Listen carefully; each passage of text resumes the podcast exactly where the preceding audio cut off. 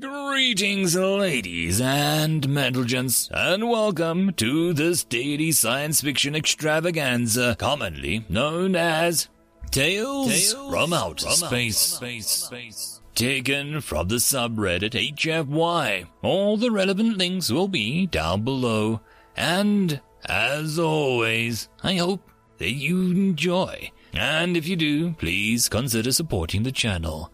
On to the science fiction. Story number one. Humans Are Weird, White Water, written by Betty Adams. Where are you going to with that flotation device? Kolchk asked his friend as the human passed by, carrying a currently uninflated raft. Kolchk was proud of himself for being able to identify the device. After all, emergency safety equipment was not really in the traditional scope of nutritional anthropologists. However, when one worked with a human, one learned to expand one's horizons. The satellites are finally working over this area, and from the looks of it, there's some awesome white water just south of here in the Widowmaker, the human replied with a grin, shifting the giant device easily on one shoulder. Smitty and me are gonna go try it out. Quilch carefully flexed his legs on one side to tilt his head in a manner that left the human know that he was considering his words. White was a term the humans used for their inability to distinguish between the visible color spectrum and the several wavelengths were present at one time. How this modified water was uncertain. So why are you doing this? Kolchk asked curiously. Cause it's gonna be fun, the human replied with a wide and eager grin. Hey, you want to come? It should be safe enough. Kolchk was sorely tempted to join in the recreation, but every hair on his exoskeleton decided to fully extend at that moment. Aw, that's so cute when you do that, the human crooned in a genuine admiration, and from the way his fingers were twitching, Kolchk guessed that he was fighting the urge to pet the anthropologist with his free hand. I'm afraid I must decline, Kolchk said. I have to prepare for a presentation.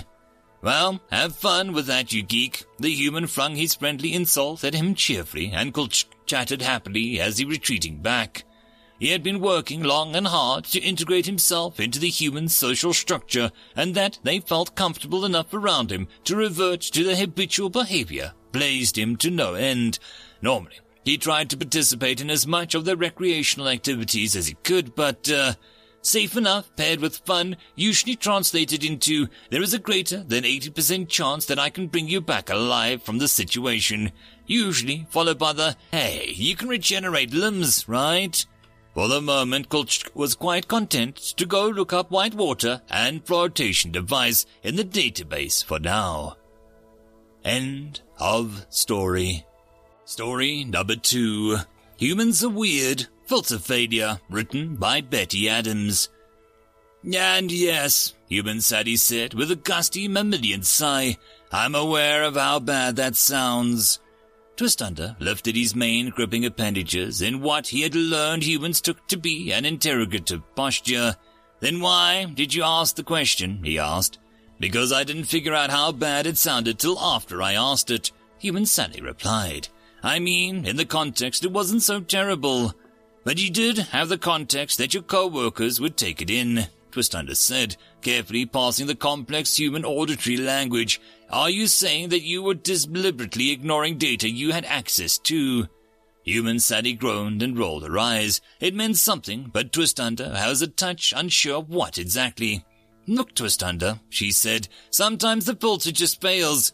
What filter? Twistunder asked. The one between a human's thoughts and her mouth, she explained. The two decades of learned behavior that we are supposed to have by the time that we are legally considered adults. Twistunder pondered this. Perhaps it was simple one of those mysteries that they would have to accept about their new allies. But still. And you truly believe that you found it odd that people... Twistunder paused and he worked to repeat the near gibberish phrase the human had used.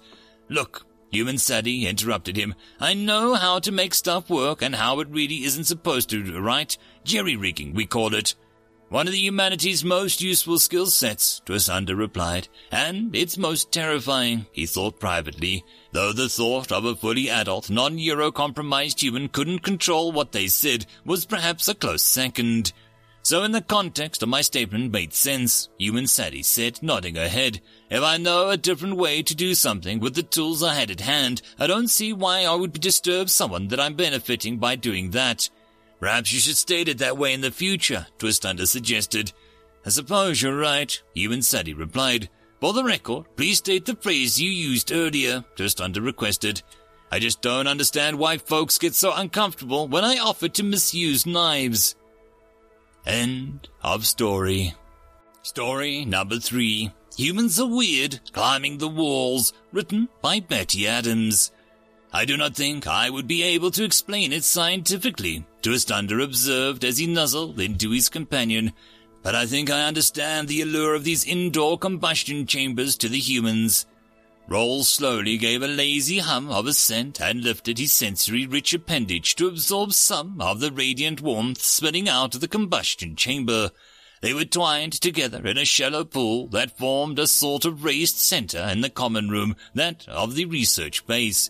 The main lights had been dimmed in tune with the diurnal cycle of the planet, and the majority of the staff were spending the rest day sprawled over the furniture, either reading or composing messages for distant loved ones. Several humans' couches were arranged around the undulate's pool, all facing the circular stone contrivance the humans call the fire pit. The vent hovered over the pit to guide the fumes and smoke out of the common area, and various steel levers hung on the side for when the humans felt the mysterious urge to prod at the flames. Twist Under's musings were cut short as one of the humans in the shadowy reaches of the room tossed aside his book and directed a resentful glare at the large bay of the window that comprised the south arc of the structure. Twist Under mused over the view. One of the massive storms, the kite that was unheard of on his planet, was whipping at the forest outside into a frenzy of movement. The trees, each of which he knew to be several uns in diameter, were bending and dripping like so much algae. Twist Under supposed it could sympathize with the frustration that caused the human to drum his fingers on the arm of the chair. Finally, the human produced a wordless gust of air and snapped his feet. The human paced back and forth several times and suddenly made a run at the wall. "You and friend Susan?" Twist Under asked after a moment. Rollsaway grumbled as Twist Under had to pull away to form words. "Sup, little bud?" Human friend Susan asked, before immediately breaking into a yawn. "What is human friend Red doing?" Twist Under asked. Human friend Susan blinked slowly at him and Twist Under, lifting a gripping appendage to indicate a path the human was taking. Human friend Susan swiveled her head slowly and focused on the other human. Her face went slack for a moment as her eyes tracked his course, before breaking into a wry smile. "He's climbing the walls, Twist," she said with a laugh. "I didn't think the architecture allowed humans sufficient purchase to climb the walls," Twist Under observed. "Neither did I," human friend Susan agreed, "but it is storming, you know." She indicated the window with a nod of her head. "I was under the impression that a storm weather sent mammals into torpor-like state," Twist Under said. "Sometimes," human friend Susan said. She winced as the other human reached the ceiling and almost fell from his perch before moving on to the next one. "But keep a human cooped up too long and they start climbing the walls," she concluded, turning back to her book. "I've heard of that phrase," Rollsaway observed. "However, I thought it was simply a figure of speech." "Well, now we know," Twist Under said. "Human friend Susan, I believe the fire needs poking." End of story. Story number four. Humans Are Weird, Another Slice, written by Betty Adams. And so that's why Thanksgiving Day is different on every other colony world, human friend Peter explained, but is synchronized with the Earth holiday when celebrated in non-aligned spacecraft and non-colony worlds. Kulch finished. "Thank you for explaining." "Not at all, Quick," human friend Peter said. "Teaching people about holidays is part of the fun of holidays." Kulch clicked his understanding as he shifted from one of the human's shoulders to the other. The human was bent over a simmering pot of what they called mush. This particular mush was being reduced to make the filling for the human pastry. The heat was a mass required of the process meant that Kulch needed to maintain a fairly large safe distance. Fortunately, human friend Peter was more than willing to provide that distance. "Hey," human friend Peter said as he turned off the heat under the mush. "This needs to cool now, and don't you have that meeting soon?" Yes, Quelch said regretfully. I must go. I do desire to stay and watch you finish the process. I'll record it, little bud, human friend Peter said as he held out his hand for Quelch to climb down. Thank you, human friend Peter, Quelch said. I will see you at the celebratory meal. The rest of the day passed very swiftly. The meal was to begin just as the sun went down, but when he arrived, the humans were already munching on a small snack scattered around the room. The meal itself began rather later than sundown. The humans ate happily for a couple of hours and then one at a time slumped back in their chairs with the announcement of their satiation.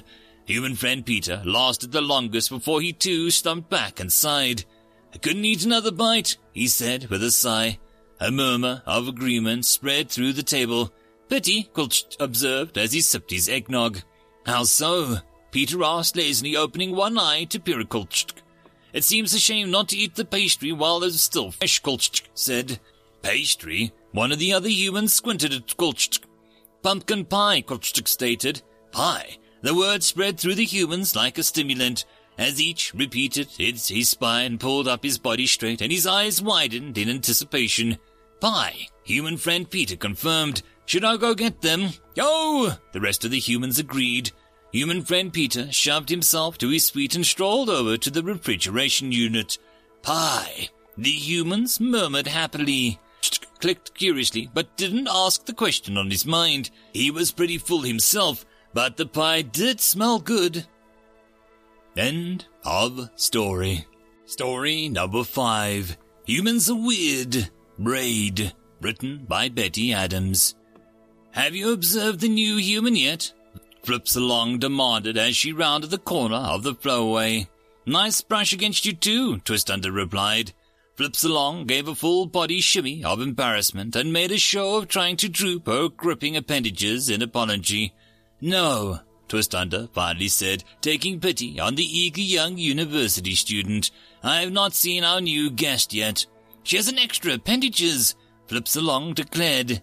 The ambassador is deformed, Twist Under asked in shock. I don't think so, Flips Along said. It is a perfectly healthy-looking appendage, or it might be three held in twine for transport. I'm not so sure. Some dim memory of a conversation with one of his ranger friends bubbled up in Twist Under's awareness. And where on her body is this extra appendage? He asked. It comes from her back, Flips Along paused and trembled as if she visibly tried to think of the term. You know, the primary sensory end, with the organs. Ah, Twist Under nodded as it started to loosen his thoughts. Off the back of her head, and is the detached end constrained by a cloth band? Yes, Flips Along declared. Do you know what the appendage is? I'm not sure it's an appendage, exactly, Twist Under said slowly. Oh. Flips Along drooped, disappointed. Just that ornamental attachment then? No, no, Twist Under said. You probe, you have only touched rangers and university professors, yet I assume. That is correct, Flips Along said. How does that connect? Rangers, Twist Under said, follow a strict policy of grooming, as do most researchers who will have to be expect their environmental suits. They keep them in median fur and regulation length that will not interfere with the fit of the airtight helmet. That is well known, Flips Along agreed, but how does it connect? Human fur has no standard growth length, Twist Under explained. It continues to lengthen until it reaches each individual's genetic maximum. That is why humans are so strict about the length of regulations. Wait, Flips Along raised her gripping appendage in shock. You mean that massive appendage, it's just compressed mass of sensory tendrils.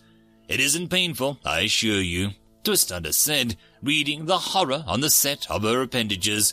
Human fur has no live nerves once past the membrane, so it serves no sensory purpose, Flips Along asked. A very limited one at best, Twist Under said. Does it offer a greater radiation or thermal regulation than the standard range length, Flips Along asked. I don't believe so, Twist Under replied. Flips Along curled into what the humans called a thinking loaf and pondered this. Then why would a human maintain such a mass of useless tendrils? Flips Along demanded. Perhaps we should ask the ambassador, Twist Under offered, though you might want to rephrase that question with an interest of diplomacy. End of story. And that, my friends, concludes this dose of science fiction fun. I hope that you enjoyed. And if you did, please don't forget to support the author from the link down below. But if you want to support this channel, there are links as well down below for you to help with. But the easiest way would be to share this video. And if you are so inclined, subscribe as well. I will see you all in the next episode, and I hope that you all have a fantastic time until then. Cheers.